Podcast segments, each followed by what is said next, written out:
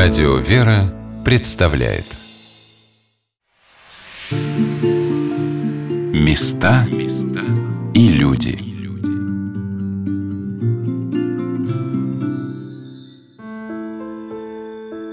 Святитель Филарет, митрополит Московский и Коломенский в одном из своих слов сказал «Надобно нам, братья, уменьшать, сокращать, отсекать заботы о делах плоти тлеющей и мира приходящего, а возбудить себя к деятельному попечению о бессмертной душе нашей.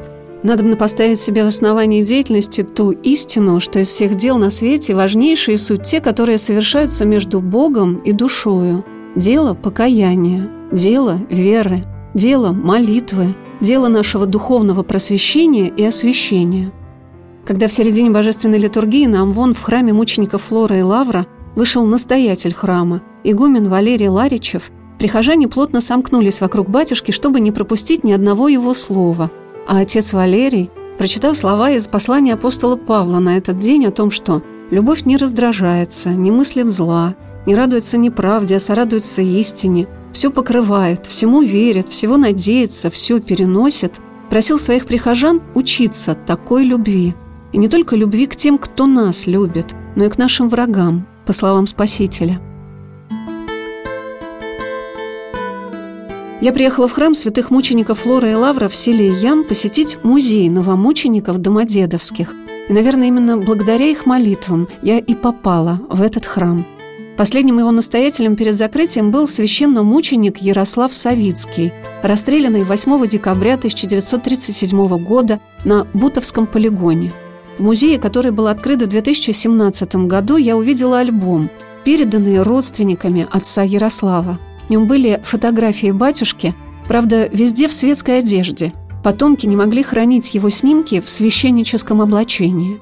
Но они многие годы даже и не знали – что отец Ярослав был расстрелян через 12 дней после своего ареста – Куратор музея новомучеников Домодедовских Александр Семенихин провел меня по залам музея, рассказывая и показывая удивительные экспонаты. Например, наш да, святой отец Ярослав Емской Савицкий. С его потомками практически сразу была установлена связь, еще в конце 90-х, в начале 2000-х годов. Но они сами интересовались и сюда приехали. В их семье сохранились альбомы с фотографиями. Один альбом они нам передали. При этом так интересно, фотографий много у них семейных сохранилось, но ни в одном альбоме нету фотографии отца Ярослава, чтобы он был в рясе, запечатлен как священнослужитель. Знали ли они, что он расстрелян? Они знали, да, они этим интересовались. Но уже в 90-е годы узнали да. или узнали в 37-м? Ну, в 37-м, как известно, обычно всем сообщали, что вот он арестован и отправлен в исправительно-трудовой лагерь. А потом уже в 50-е годы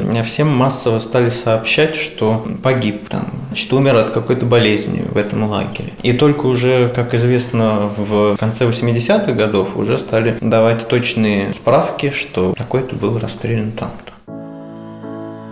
В храме святых мучеников Флора и Лавра его прихожанка Татьяна показала мне икону настоятеля храма в селе Ям с 1929 по 1937 год священного мученика Ярослава Ямского – Последним настоятелем нашего храма перед закрытием здесь был Ярослав Савицкий, Ярослав Ямской. Вот это вот его иконочка. Здесь обручальное кольцо Ярослава. Вот это вот подлинное как бы его такая святынька у нас есть. Ярослав Савицкий родился на территории Беларуси. Там он получил духовное образование, там женился и окормлял сестер Красностоцкого женского монастыря. С началом революции, когда возникла угроза катализации, они переселяются сюда, вот в Расторгуева есть монастырь Екатерининский, и он там служил. И когда после революции, после того, как начали закрывать монастыри, отца Ярослава переводят сюда. Он служил здесь до 1937 года. В 1937 году, 8 декабря, расстрелян на Бутовском полигоне.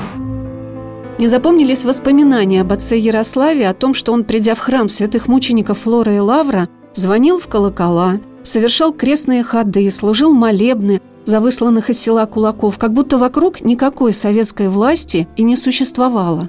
А в то время именно в Подольском районе, которому принадлежало село Ям, советская власть решила создать показательную территорию без Бога.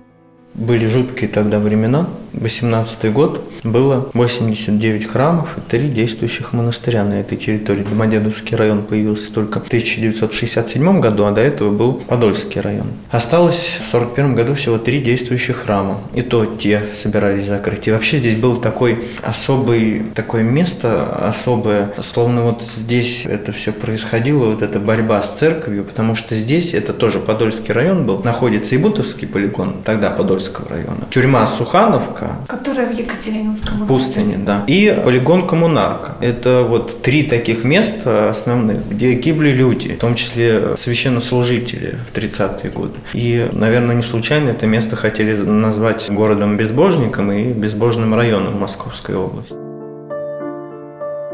Музей новомучеников Домодедовских представляет собой пять залов, посвященных истории не только Ямского храма, но и прежде всего истории жизни людей – священнослужителей, мирян, которые жили на территории Подольского района и пострадали в годы гонений на церковь в XX веке, потому что все остальные века на этом месте, в селе Ям, и в каждом селе и погосте, где были расположены церкви Божии, не было таких времен, когда люди сами по собственному произволению могли разрубить икону Божией Матери, какую я увидела в этом музее. Смиренный лик Пресвятой Богородицы разделен с Богом-младенцем страшной трещиной.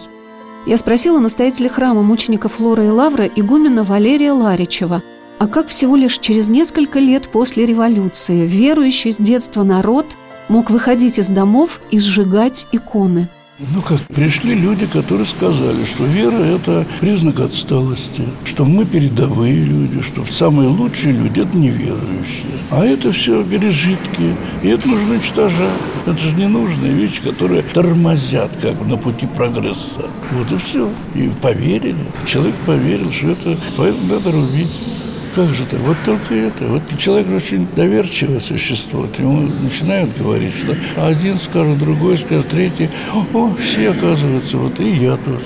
Чтобы воспрепятствовать этому, уже нужно иметь стержень.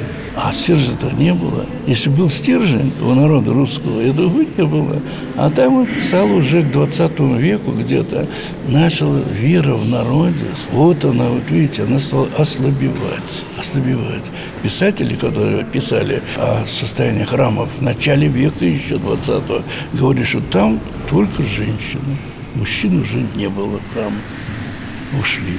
Видите, у нас было общее такое состояние народа. Вера стал колебаться, но были-то, конечно, огромное количество людей с крепкой верой. Вот они, да, они составили, вот их и расстреливали, сажали в тюрьмы. Вот этих людей с крепкой верой. А сколько их, значит, тысячи, десятки тысяч, сотни тысяч, что и вообще-то очень много было таких людей. Очень много. Неизвестно даже сколько.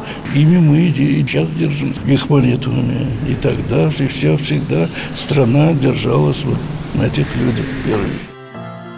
В храме мучеников Флоры и Лавры есть удивительная икона, которая со временем увеличивается в размере, потому что к ней прибавляются все новые и новые лики святых, новомучеников и исповедников земли Домодедовской – вот меня потрясает судьба Надежды Абакумовой. Простая русская женщина, крестьянка, тяжелый труд несла, вышла замуж, родила четырех сыновей. В революцию у нее погиб муж, она сама поднимала детей. И в самое трудное время, когда уже гонения шли, она становится старостой храма, прекрасно понимая, что он наберет крест и идет на Голгофу. Это подвиг, это действительно подвиг. Или, допустим, судьба Николая Добролюбова. То же самое. Он, как и большинство из священников, конечно, он получил получил духовное образование, преподавал в школе, как и многие из них. Потом он оставил это дело и служил почтовым служащим. В 20 году, в разгар гонений, когда явно уже на что человек идет, он опять же становится священником, берет этот крест и идет на Голгофу. И судьба каждого из них – это путь на Голгофу. Но особенно, что меня согревает, вот когда я стою перед этой иконой, это то, что вот эта жертва была принесена не только за самих себя, да, а не личный подвиг за Христа понесли, принесли. Но ведь важно то, что в семье Савицких